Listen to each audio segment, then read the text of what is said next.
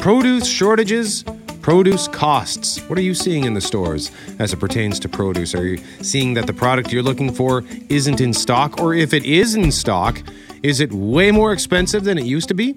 We also talked to the Restaurant Association about that. What are restaurants doing to fight back against rising costs and against staffing shortages, which are continuing just as we head into the busy holiday season? Flanders Field, Vimy Ridge, Juno Beach, and more. A Canadian photographer has shared images of the places our soldiers had a huge impact in in World War I and World War II. And Thursday on the start, we're going to have our first in studio guest since the before times. Premier Heather Stefanson is going to join us, which means we need to tidy up this studio. So we had some fun talking about cleaning up for guests. I'm Brett McGarry alongside Loren McNabb and Greg Mackling, who's away this week. We are Mackling, McGarry, and McNabb. And this is the Wednesday, November 9th podcast for the start.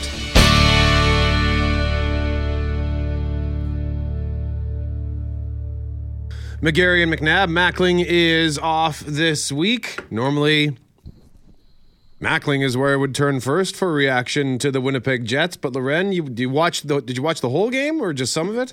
I watched the most important part. I literally turned it on. I was running kids around with different activities and supper and lunches, getting all sorts of stuff ready. Turned it on in the second period as Dallas scored the first goal. And I thought, Ugh, that's no good. Like, I'm just going to turn it off. And I walk down the hallway and all of a sudden I just hear the crowd like cheering and I turn back around and it's 1 1. And then I sit down and it's 2 1 for the Jets within a matter of another 60 seconds. And then I settled right in for a delightful second and third period. 5 1 the final. But yeah, it was one of those moments where it was funny for me because I am a little bit superstitious. Have said this before, and it's not that it's a meaningless game, but we're pretty early in the season to care too dramatically, right? But when Dallas scored, I just thought, wow, that's just bad luck. I, I should walk away. and then uh, went on to be a pretty darn good one to sit down and settle in for. It was great, great night, great night for the Jets. Cliches abound by the end, you know, a full and complete game, Brett. They went north, south on the rink or whatever, east, west. I don't know. They did all the directions right. And it was great. It was fun. It was a fun night. If you were at that game, let us know, 780-6868, because man, those are the kind of ones you want to be at for sure. We'd also be curious to know if you tried the Filipino flavored hot dog. Yes. For the Filipino Heritage Night last night, and maybe if you picked up any of the, the merchandise for that night. But indeed, the Jets, they're first place in their division. They're third place in the Western Conference behind Vegas and Seattle. They have the same number of points as uh, Dallas at 17, but they've got a game. Uh, they've played 12 games. Dallas has played 13. So the Jets are in first in the Central. So yeah, this is. Um, I don't know that this is quite the start that everybody was predicting. So great stuff for the Jets. We're going to have the sounds of the game just after 6:40. We've got the Wednesday Jets commentary from Paul Edmonds at 7.55 and then ken Wiebe is going to join us for our wednesday chat. Uh, we're going to do those at 8.35 as well. And just want to quickly mention this. Commissioner gary bettman was on the pregame show last night with mm-hmm. kelly moore and christian o'mel uh, just after 6 o'clock. Uh, unfortunately it looks like our audio vault is still down at cjob.com we had a couple of people point that out yesterday. And it looks like it's a, a problem not just on our website but uh, sort of across the Corus chain. So i'll have to flag that again with uh, i know that our it department was working on it but uh, it's sort of out of our hands here in Winnipeg. It's got to be done at head office. Definitely out of my hands. That's not something I I'm fixing. Yeah, like if, if there's anything that goes wrong technically, I always ask you, Brett. So if you're not able to fix it, then moving on up the chain. I used to. There there were a couple of things in our old building where I I knew how to reset certain things because we had access to parts of our rack room, as they call it, where all mm-hmm. the computers and servers and everything are.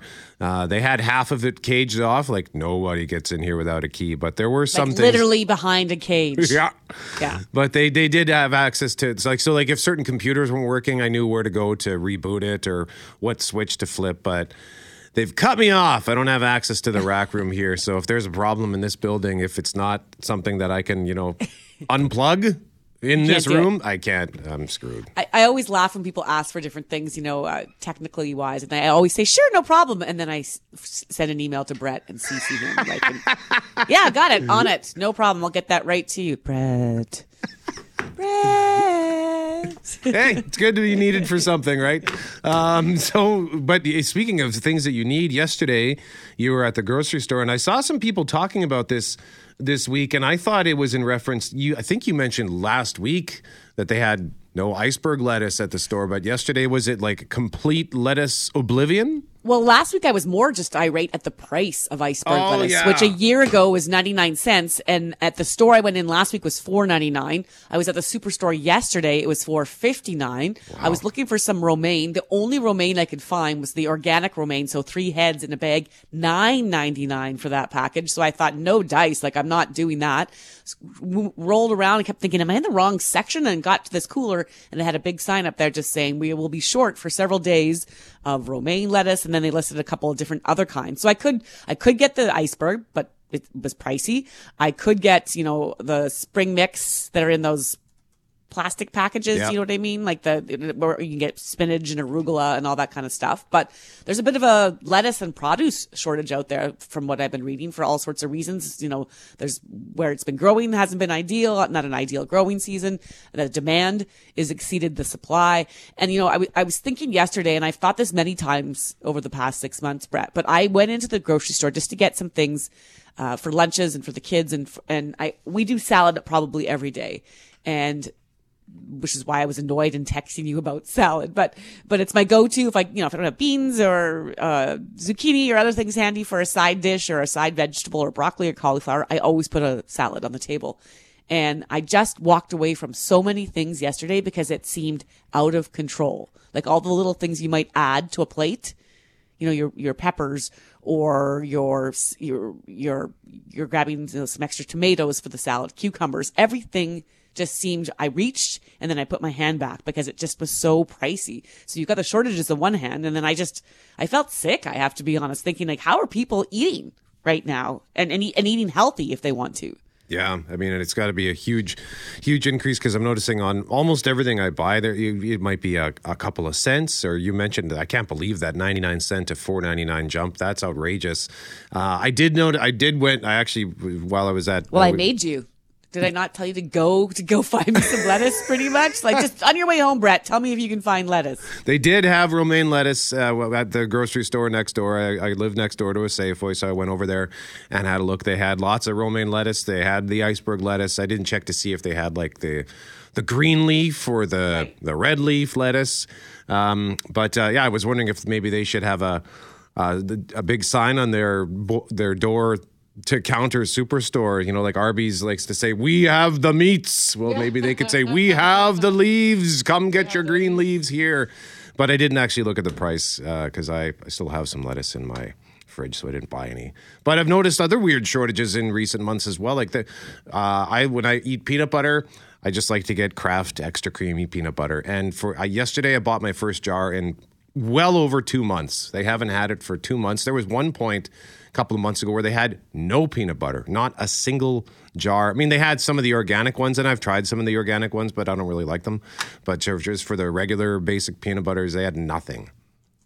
And I know that that's something you wouldn't have in your home anyway because of allergies. But no, but it's a go-to staple for many. Like it's a little kick of protein. It's an it's an easy sandwich to make for the kids or for adults alike. And so we're going to talk a bit about food shortages later today, uh, produce shortages, and people shortages. We're going to check in with the restaurant association because holiday party season is kicking off. It's time, you know, maybe to get back to business with holiday parties for offices, for your office or other, and. uh staffing shortages abound still for restaurants. So we'll check in with the the Food and Restaurant Association just after seven.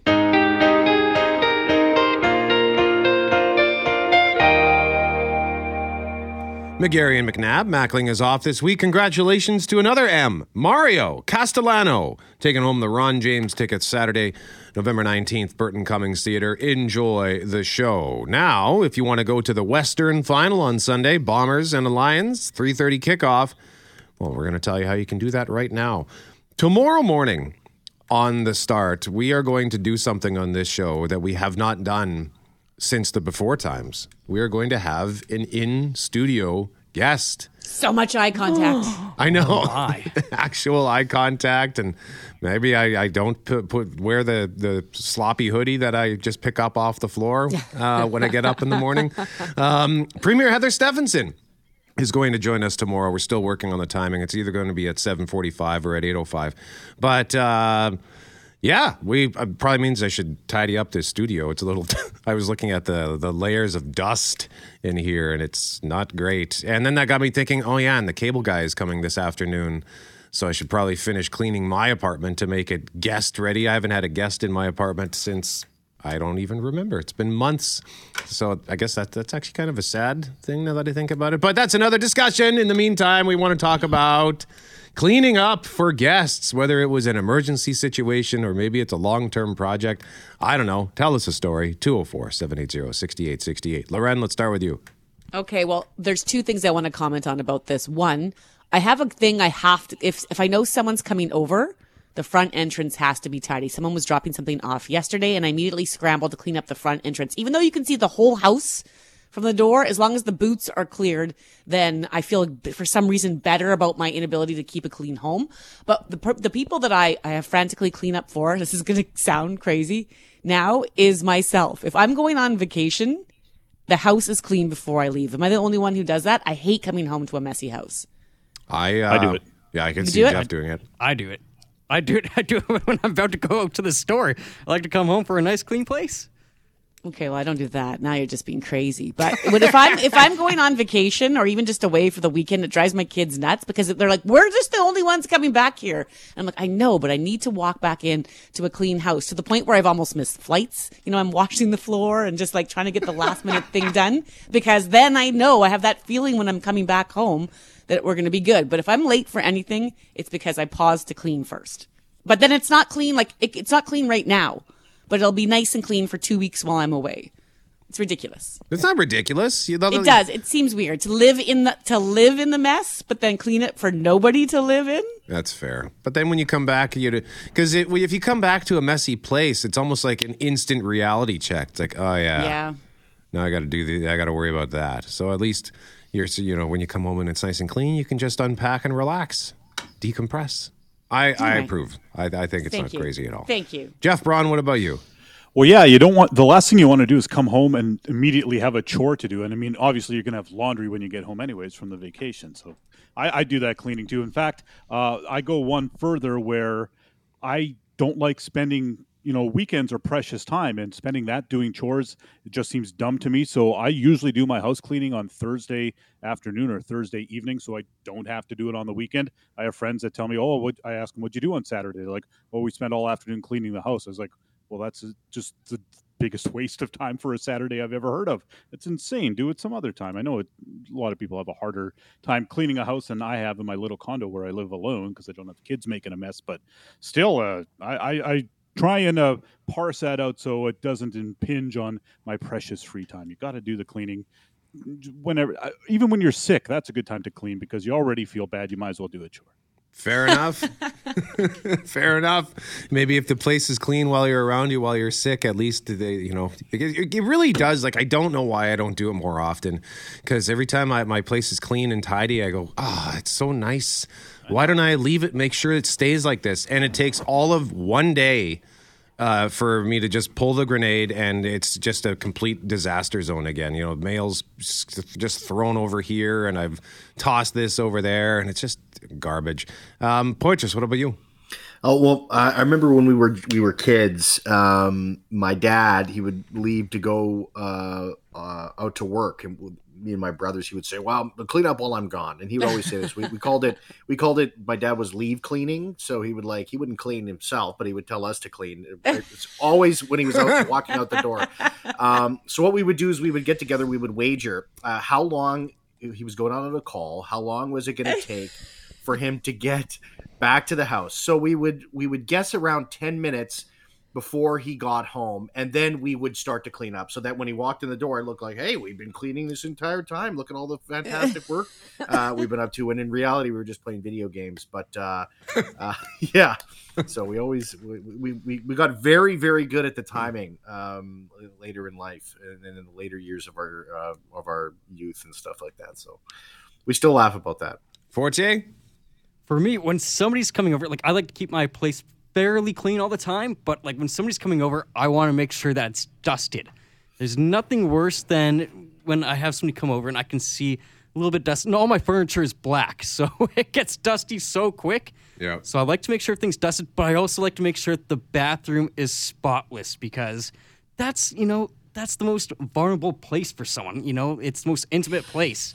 So I like to make sure that if somebody's going to use my bathroom, that they're comfortable with it. You know. What a thoughtful young man you are. It's But true. don't you hate- it- Go Don't ahead, you hate Brock. when you clean the bathroom and then they come over and they don't use it? And I was like, Yeah. "Are you kidding me? I just Get scrubbed in that there. toilet. Go go do some do, do something." No, the worst is when when they make a mess out of the toilet. That's Ew. the word. Yeah, it's happened. It's happened. Yeah, well, that's what it's there for. I um, and I, I think about this often too. I really because. I, well, there are two things. I have I have one friend who is whenever I go to his place, I'm so scared to make a mess. I will often end up making a mess because I'm trying so hard not to, uh, because then I just get clumsy. But so whenever he comes to my place, it's like a week long project because I it's not just a tidy up, it's not just a basic clean. Like I need to tear my place apart from top to bottom uh, because he's the kind of guy who will point it out. like run for- his hand like across the top of the door to see if you've dusted up there. Well, Like, we've we've kind of it, it's sort of my fault, I think, because because whenever I go to his place, if I find dust, uh, like on the top of a picture frame or something, I will write the word "dust" in the dust for him to find later. So now he goes out of his way to find things that I've missed in my place. But when I think about if it takes me a week to clean up for a guest, what it, I really should keep have my place ready because I sometimes find myself thinking. What if there was, say, an emergency? Like I got a call on a late uh, Friday night from Yeah. somebody who wanted to come over. How quickly how could I get my place cleaned up? Yes. Ah, but it's been a while since I've had a call like that.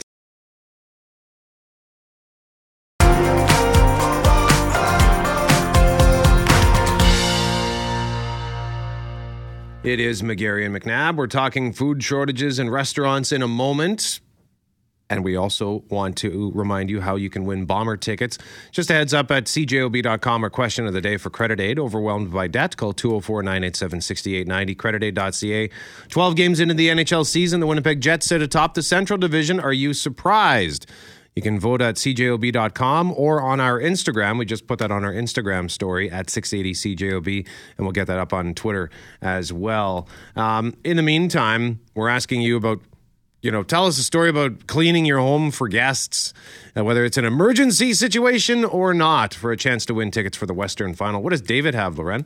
David says, My wife is notoriously known for cleaning when my mother in law is coming over. She's convinced she always cleans her house when we're gone. One time we came home to her cleaning out our fridge.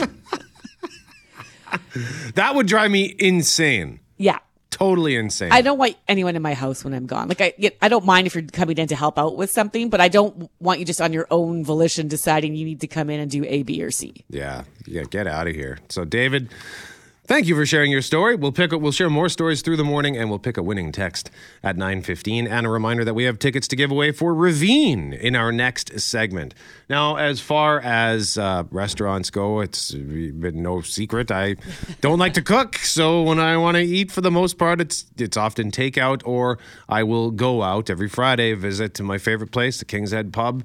I go to my neighborhood pub, the Grove, quite often, and. Um, I have noticed some prices, though, Loren, are starting to go up, and I and it's got to be tough for these restaurants having to make decisions on where do they, what do they do about these rising costs? Yeah, we all want to sort of feel, get that feeling of back to normal, right? The past two and a half years have been tough, but if you run a restaurant, I don't think much is feeling normal these days, whether it's with prices of food or the struggle to still find staff. And so we thought we'd check in with Shaun Jeffrey, the executive director and CEO of the Manitoba Restaurant and Food Services Association. Good morning, Shaun. Good morning, you two. How are you today? We're pretty good. I, I want to start with what's on the menu, if you don't mind the food, because about an hour ago, I was just lamenting some shortages I was noticing in the store. We had a mm-hmm. listener weighing in to say that they were at a restaurant on the weekend and there was no Caesar salad on the menu because the owner said, you know, the, the price of lettuce is just too much and we can't figure out how we'd even pass that down to our patrons. And so what are restaurants seeing when when it just comes to some of those shortages and, and costs out there? Yeah, so it's really it's it's decision based uh, menus, right? So it's uh, it maybe not be a shortage, uh, it might be a quality issue. Um, you know, that's uh, that's a key it's a key component of that because you don't want to be serving a, a substandard quality product. Um, it might be a pricing issue. It may just get to the point where you can only charge so much for that salad or that hamburger or that uh, that uh, type of beef or that cut of steak.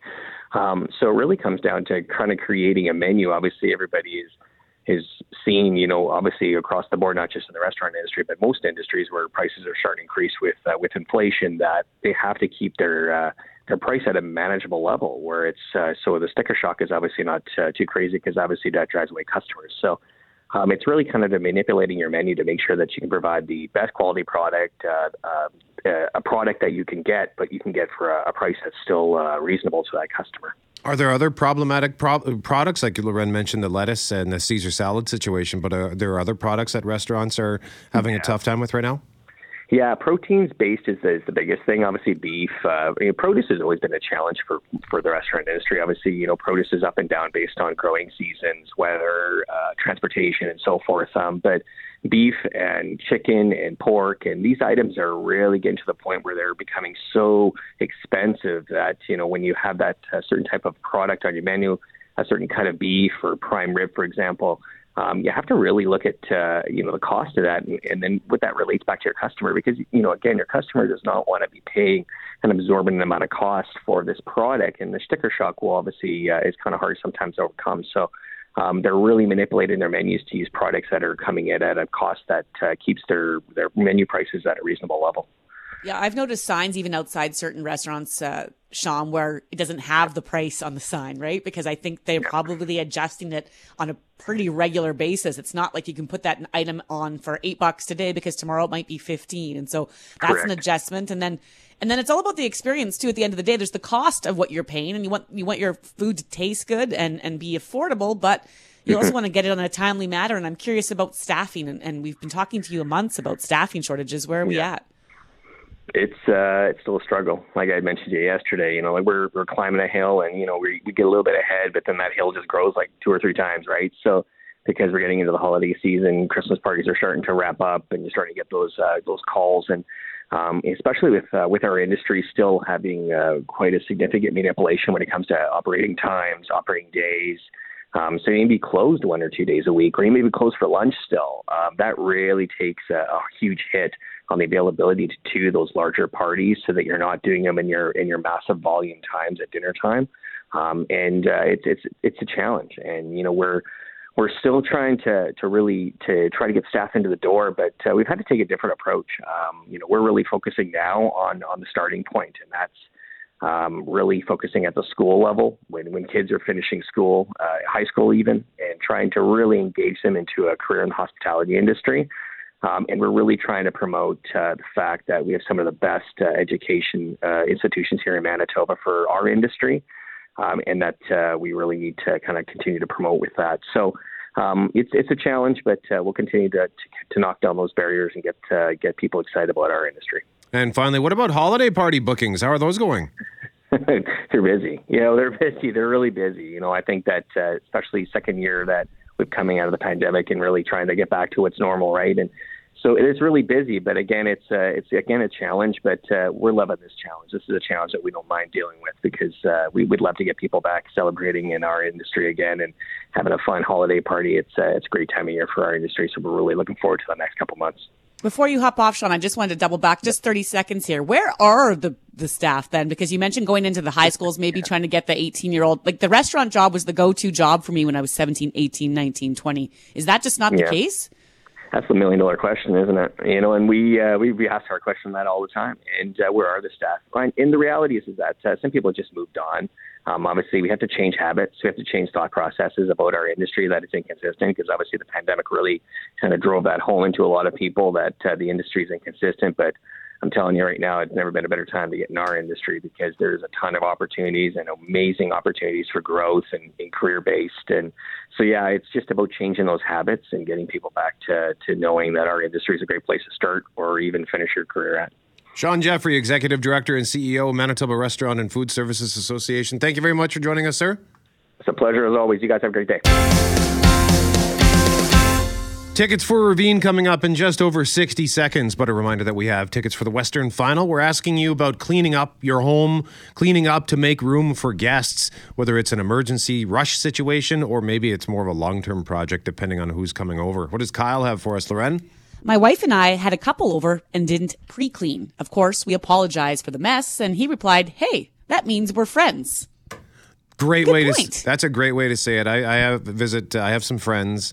Uh, they've got kids, and every time I go over, every time they say sorry about the mess, it, and I and I say, hey, uh, how long have we been friends? Like you, you have kids, you you have busy, busy lives, and the fact that it didn't concern you enough to clean up kind of made me feel more comfortable, if that makes any sense. Yeah, like family. I get that. And I, it's a hard thing to do because even closest family and friends can come over and you feel the need to present. And you should maybe ask yourself why. And speaking of presenting yourself, Brett, you talked about maybe, you know, the need to clean your apartment because you might have a need. You never know when a visitor of a certain variety of a time of night might want to pop in. And Pam thought she'd weigh in and say, Hey, uh, Brett, if your late night visit is a booty call, clean the bathroom, turn the lights down, throw in a strand of hanging lights or some candles to create a mood, and you can get away with not doing a major clean. Pam, that is a great suggestion. I'm going to Bathroom put. and low lights. I love it, Pam. Thank you for that. I'm going to put that tool in the shed. In the meantime, we will pick a winner at 9:15. But right now, we have tickets to give away for Ravine. The legend continues Friday, February 17th, Club Regent Event Center. We command you to call 204 780 6868 for a chance to win. Caller number five at 204 780 6868 for a chance to win. And you know what, Lorraine? I think we got time here for Sarah and the pop in visit. I'm with Sarah. So Sarah says, I hate the pop in. I had basically just got home from work, was in the basement getting some laundry going. When I come back upstairs, my son had let a pop in visitor in the house. My house is never pop in ready. I told my son to not allow strangers in the house. He stares at me blankly, and my pop in visitor says, uh, Can you not call me a stranger? I'm your cousin. Popper inners, yay or nay? That is a question. Well, I'm guessing after that uh, offense, perhaps that cousin will not do the pop in anymore, just being offended by that. Um, listen, about a week ago, we spotted a tweet that really caught our attention ahead of this Remembrance Day. It was written by a Canadian photographer, and it read Over the next few weeks, my account will feature images from various locations across Europe. These places are where young Canadians traveled to, did not make it home. Next to the post, a photo of a poppy in Flanders Field reaching for the sun. So that photo and the post were from Len Wagg. And over the past week, he's kept that promise, posting pictures from Vimy Ridge, where almost 4,000 Canadians were killed, another 7,000 wounded in World War One. He's posted pictures of a cemetery in France where nine sets of brothers from Canada were buried, photos of Juno Beach and Dieppe. We're joined now by photographer Len Wagg, who you can also find on Twitter at Len underscore Wagg underscore photo. Good morning, Len. Good morning. How are you today? I'm so pleased to be talking to you because, like Brett said, when I first saw that tweet, uh, uh, you know, November 1st, I thought, what a tremendous idea. And this all started, if I'm understanding correctly, with a trip you took earlier this year. What made you think that in the lead up to Remembrance Day and beyond, you had to do more with those photos that you, you took? Well, you know, as a, as a photographer, you take uh, lots of pictures, and uh, you know, usually you kind of put them out, and you, you put them out with with images that you feel will mean something. And uh, this, you know, I, I looked at when we started into November, and I, I kind of look back at it's part of a larger project that I'm working on, and thinking, you know, should these images sit on a computer hard drive for another few years until this project is over, or should I start kind of sharing them? And I and I thought maybe maybe this is a way to do to honor those that uh, that didn't come back. So that's that's what started it, and that's where it's gone from there. And I posted, um, you know, usually I post uh, every day something that uh, that I'm working on, but for the past few weeks, I've solely gone with this uh, just to say, here it is. This is what you know. This is my small way of uh, saying thank you, and um, you know, here we are today. Did you know the history of these places before you, you you've been visiting them, or are you learning along the way? Oh, I'm, I'm definitely learning along the way.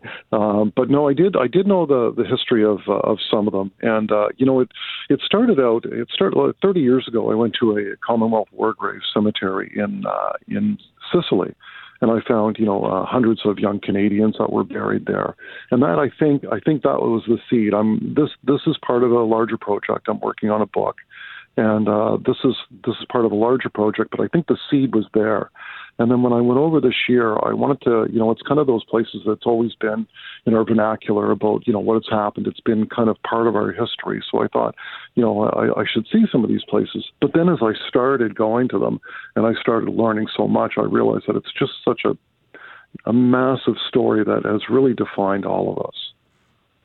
And, and part of that story, you know, I was talking about that cemetery in France that contains nine sets of brothers, and it, you wrote that there's one set of three brothers buried there and two were buried as they were found. And I teared up just reading it and seeing the, the images. But I'm wondering about the emotion you felt along the way in this journey because so many people that I know, and I think I, am wondering if you feel the same. Once you get there, you, you don't realize the impact Canadian has, Canada has had and still has, Len, on many of those villages and communities. Well, that's that's true. You know, it, it, it is very emotional, especially with those Westlake brothers. I mean, when you read what's on it, um, usually they were buried as they were kind of processed through. But two of the brothers, uh, Albert and Thomas, were buried, and and it says they were buried. Uh, together because they were they died in each other's arms. So you know the two brothers, one was 25, one was 29, and then uh, you know four days before their older brother uh, had died. So it was it was truly you know it was uh, it was just you you look at that and you just think about how the gravity of what would have happened to this family. But the thing the thing about these places is that you know you drive around and you look and you see there's Canadian flags hanging from buildings. There's Canadian flags that are uh, on the street signs. There's there's Canadian flags. Actually, there's a massive Canadian flag in the parking lot of of one of these uh, one of these cemeteries, and all the cemeteries are just they are immaculate. They're immaculate. And as I'm as I'm going through this, I'm learning like in Belgium, some schools they assign a a headstone uh, to a student, and that student takes care of that headstone through the year, and they learn about the person that was there. So the the history, and and and I was in a place called Beaumont Hamel, and as I was there, the school buses of uh, of teens were showing up, and they were from Britain, and uh, I talked to one of the teachers, and he was telling me that it's part of their curriculum that they come over and visit these cemeteries. Our guest is photographer Len Wagg. You can find the pictures we're talking about at Len underscore Wagg. That's W A G G underscore photo on Twitter. And you know, when you as a photographer, I'm sure you take some pictures, and you we all whenever we take pictures, we probably think, oh, that's a great pic or that's a cool shot or whatever. But when you're taking pictures of you know the stuff that you're taking pictures of right now um, is it can you pick a favorite or or how do you how do you look at them in that sort of context I, think it's a you know for for this I'm trying to find uh, I'm trying to to take an image that that somehow will make me and hopefully other people uh, understand the sacrifice that they made. Because you know, when when the drums of war and the drums of war, you know, they come along all the time, and especially what we hear them coming now. But we, you know, we have to remember that they're they're kids. They're just kids that are going over there. You know, they're in their late teens, early 20s, and that's what we're looking at. So what I what I want to do, I mean, I'm I'm obviously you know past my teens, past my 20s, and a couple more. But um, you know what I what I want to do with these images is make people stop and say, you know what what is it that we're actually doing here I, I don't look at it from a military point of view i kind of look at it from a from a human kid point of view and what what makes me try and pick out what the best is is that did that kind of invoke some emotion in me and was i able to kind of transcend that into a still image that people can re- relate to Len, as we pause and reflect this week, you know, and you're mentioning that we should at the very least acknowledge how many of them were just children, really, 17, 18, 19 years old. What's your one takeaway from doing all this? Your goal is a book, I know, uh, down the road, but what have you taken from it?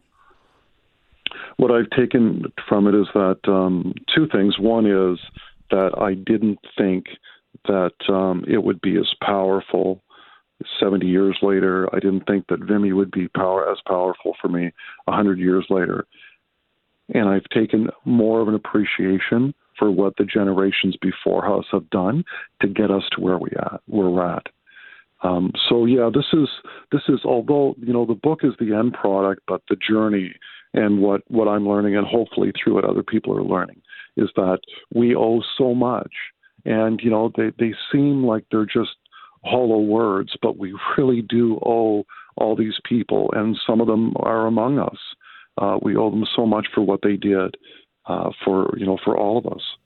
Len Wagg, photographer. You can find him on Twitter, Len underscore Wagg underscore photo, and Wagg is spelled W A G G. Len, thank you very much for joining us, and thanks for doing what you're doing. I just uh, started following you. The pictures are beautiful. Thank you very much. And look, I really, really appreciate your time and your uh, understanding of this. Thanks for joining us, Len. And, and Loren, he makes a great point. You know, the other day uh, on uh, Wednesday when I played my final round of the year for last week, uh, final round of golf, I wore a poppy while I was playing. And uh, one of my buddies said, Is that going to get in the way? And I just sort of stopped and thought, like, we wouldn't, I wouldn't be doing this I wouldn't be able to be. I wouldn't be playing golf in November. Um, if you know, if if we lived somewhere else in the world, or if history went a different way, if not for what the what these previous generations did for what we get to enjoy today. So no, it didn't get in the way. Didn't get in the way, and the sacrifices are many. So that's a pretty small one to make, right? For the sake of everything else. So I thank you for sharing that. I think that's uh, wear it and wear it, wear it wherever you want and however you want.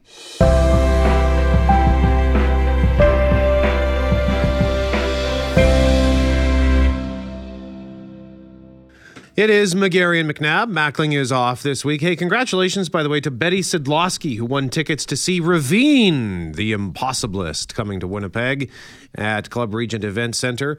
The date for that show is Friday, February 17th, and we will have more tickets to give away tomorrow on the start. But we want to start this right away here. As soon as we mentioned that we are going to talk transit safety and the rise in violence on city buses, we got this text. My college daughter stays completely clear of transit and drives to avoid this kind of stuff. Think about the environmental impact and financial impact that is having. Yeah, fewer fares, more cars on the road, and of course, just that overall feeling about safety. Are people staying away from the bus because of this? We know the bus shelter situation is one issue, but on the bus, drivers are also in- includes um, um, assaults with weapons. Do these numbers include passengers?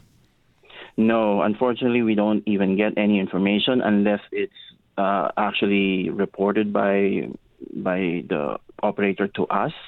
Uh, transit doesn't provide that information, and uh, neither the information regarding you know assaults happening at bus shelters, anything that's outside the bus. We know there's been assaults uh, uh, and and robberies on the bus as well. Um, there's been passengers who've been groped. They were looking for that suspect just a few weeks ago. Romeo, I'm curious, what are your members saying to you in terms of how they are feeling? Well, they're afraid to go back, go to work now. Um, we've lost a lot of people uh, through early retirements because they can't uh, take on the, the risk anymore. We've lost a lot of people from resignations, uh, especially the newer ones. You know, so as soon as they start driving after their training, they see all this, they hear all this, and you know, um, a lot of them say this is not what we signed up for. But even those that are that have been here for, you know, 10, 15 years, we're losing that experience because, you know, they don't want to risk their lives. The work is just not that great anymore as far as um, the the risk that that's uh, that's out there. Do you know how many Romeo that you're losing in terms of a number? I know we're short of 150, at least 150 drivers right now, and that's why uh, we can't go back to our concern is that uh, we won't be able to meet the the new mayor's uh, you know promise that we will go back to 100% because we don't have enough people. We're basically using overtime just to get our uh, you know 94% service up and running. And sometimes they don't have a choice but to cancel some service. And that's also concerning. 107 assaults. That's basically one every 3 days so far this year. What's the solution well there, there's a transit safety recommendations back in in uh, 2021 or, or late 2020, early 2021. Um, they spoke about the transit safety force as one of the recommendations among 10 more recommendations. Um, we just need to get that done. We just need to get it implemented. Whoever does is doing it or going to be doing it, we need the city and the province to work all those the kinks uh, regarding that. Get it done. We need people patrolling our transit ways, uh, all those areas. We we sp- spoke to transit about, you know, uh, monitoring the areas that are commonly uh, the scene of uh, crime and uh, violent assaults, and um, we're waiting, and nothing's being done. You've sent an ask in have you, you know, asked the mayor, asked the politicians at Broadway to to sit down with you and work on this together, Romeo? Yes. Um, uh, uh, to to her credit, the, the new um, sorry, the new Transit Advisory Committee chair and the Public Works chair, or yeah, Public Works chair, Councillor Lukes, actually uh, reached out to us after we sent a letter last Monday regarding our concerns re- with this you know rise in violence, and she said she's willing to work with us again. You know, she started working with us even before the election, but you know, um, she promised to sit down with us. Now we're waiting for um, the mayor. I think the mayor tried to call me yesterday. I was in the middle of a meeting, so I haven't really spoken to him yet. But I hope there's a des- desire to actually get this implemented. Um, we also would like to talk to uh, uh, Premier Stefanson um, but we haven't really uh, sent that letter, a formal letter requesting that. So um, we'll see. Well, the premier is going to be in studio with us tomorrow, so perhaps we can ask uh, about that as well. Romeo Ignacio, president of the Amalgamated Transit Union Local 1505. Thank you very much for joining us and bringing this to our attention. We appreciate it. Yeah, thank you. Stay, stay safe. And feel free to weigh in at 204 780 6868. Maybe you've seen some of this violence on a bus. Uh, maybe it's chased you off the bus. You know, we, we, from that, like that listener who said their daughter doesn't take the bus because of this kind of stuff. What about you? 204 780 6868.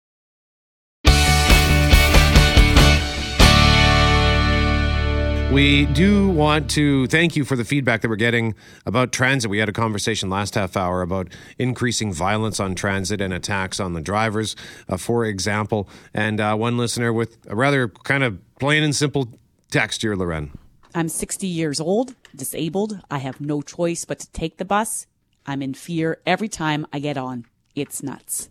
Pretty simple and, and pretty troubling to consider. And so I know that uh, the city is working and, and talking to the union and they're trying to figure out ways to make everyone feel more safe on the bus. But as we try to get more people to get back to work, Brett, and gas costs more and driving costs more, parking, you know, parking particularly downtown, it makes me ill every time I pay to park downtown. And if the bus was an option, would I take it right now based on how people are feeling about safety? So let us know, 780-6868. Keep that feedback coming. I love sports cliches. I love them so much. And uh, on the various memes that exist out there, sort of making fun of them. Here's an example when you put the puck in the net, good things happen. you don't say. It's one of the worst hockey cliches out there. But from the moment the Jets did that in the second period last night, good things did continue to happen.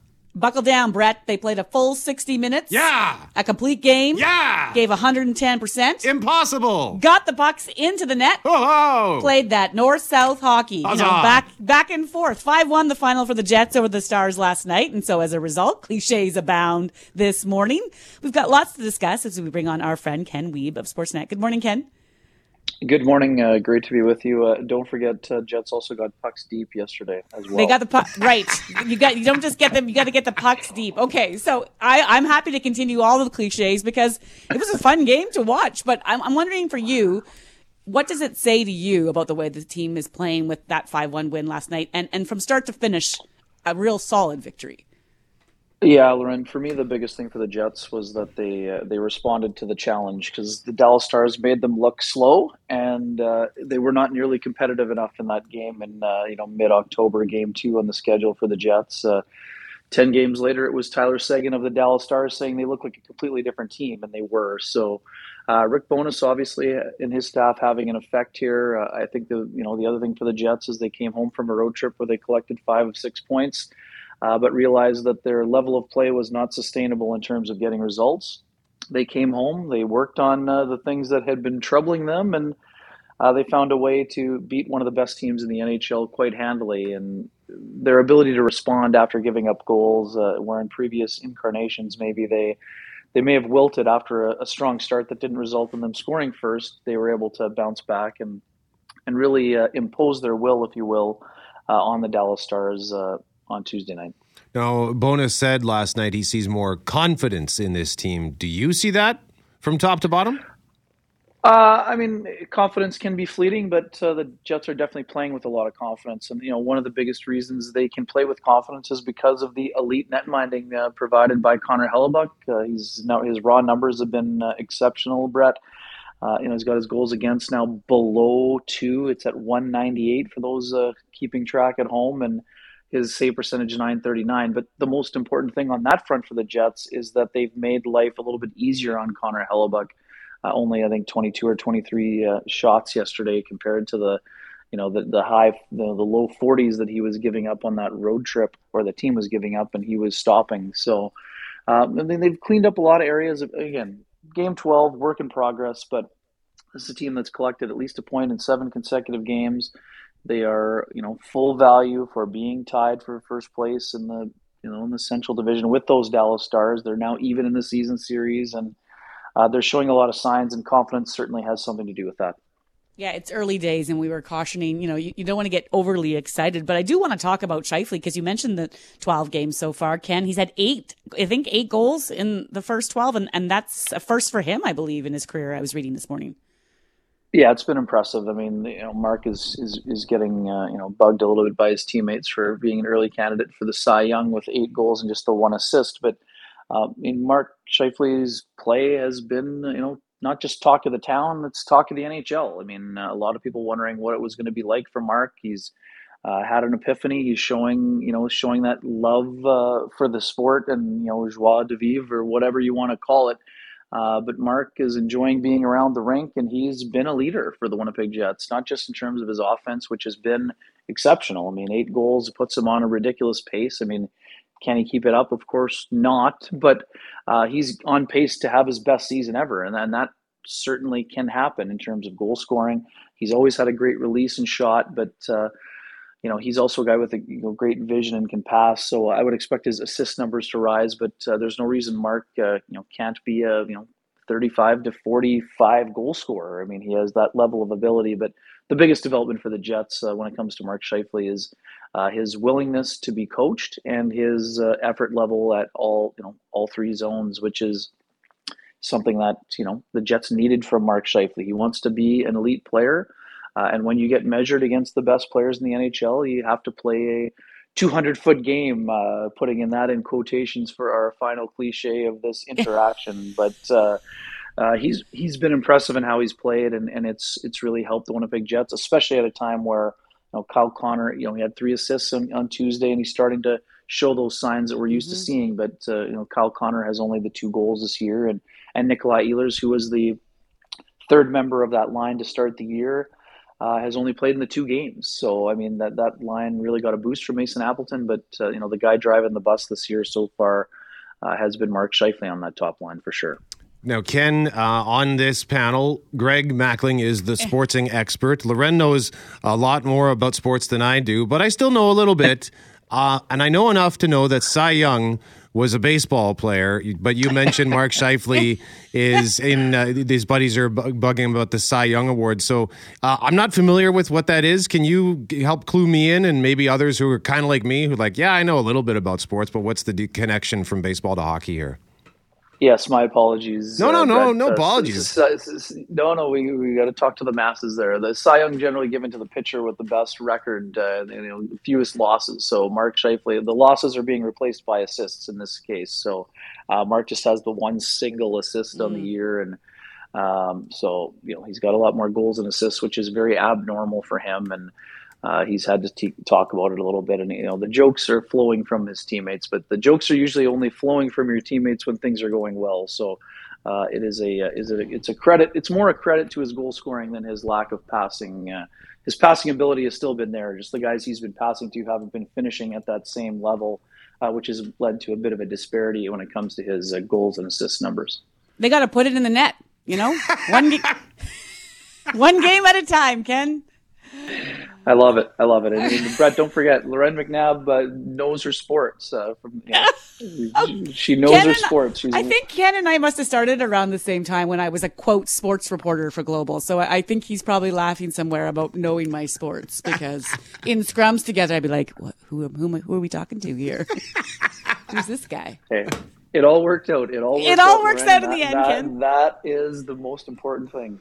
Ken Wiebe of Sportsnet joining us live on 680 CJOB for a weekly Jets chat. Thanks, Ken. Much appreciated, sir. My pleasure. Uh, You guys have a great day, and thanks for having me as always. And uh, yeah, I just I was googling it as well. Like, what Cy Young hockey? Uh, what is happening here? Did I did I hear that right? So yeah, I found this old post from the Hockey News, Loren. The NHL Cy Young Award isn't an official award, but it's one of the league's most fun.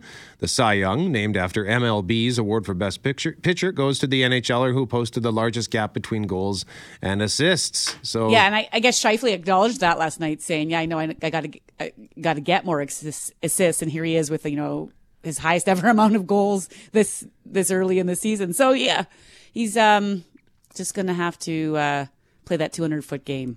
But I, as Ken was saying that, I was reading, I was looking at the top 20 cliches in sports, and that was on the list. So Oh, I'm yeah? glad- I'm glad we got that in.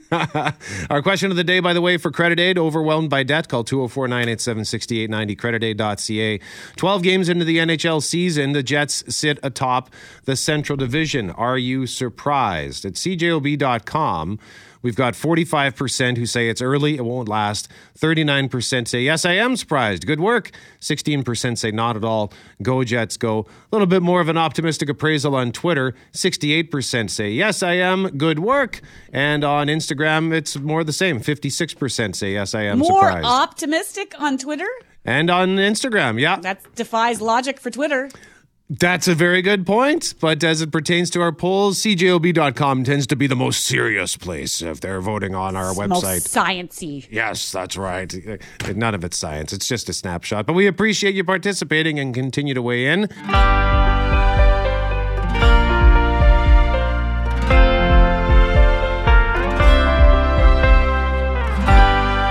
Cleaning up for guests, whether it's like an emergency situation, you know, a surprise guest or potentially late night guest, or maybe it's a long term project like Dan, Dan P, who says, I once had an aunt come out from Oshawa to stay with us over the summer. Knowing how picky she was, we not only cleaned for a week, but had professionals come in to clean the carpets, the hardwood floors, and even made sure that our in ground pool had the clearest blue water this side of the Caribbean. She says, Oh, you didn't have to do all of this for me. But then we later find out she complained to her family daily that we didn't do anything with the house, and she felt that we left it to her to clean. Needless to say, that aunt isn't welcome back to our house. Why would she feel the need to clean? Like, I mean, if you, you know, if you think that they're doing that, don't clean it then. Just sit there. I know. My my auntie Joyce is like God love her. Whenever she comes to visit, she's constantly cleaning uh, my parents' house, and uh, my dad my dad just kind of has to sit back and go, "Well, makes her happy, so let her do Right. it." Right. Some people like cleaning. I have a friend who loves cleaning. Like it's a thing. I think it might be therapy for some. Yeah. You know, you're washing the floors, getting out your frustrations, makes you feel good, maybe declutters the mind.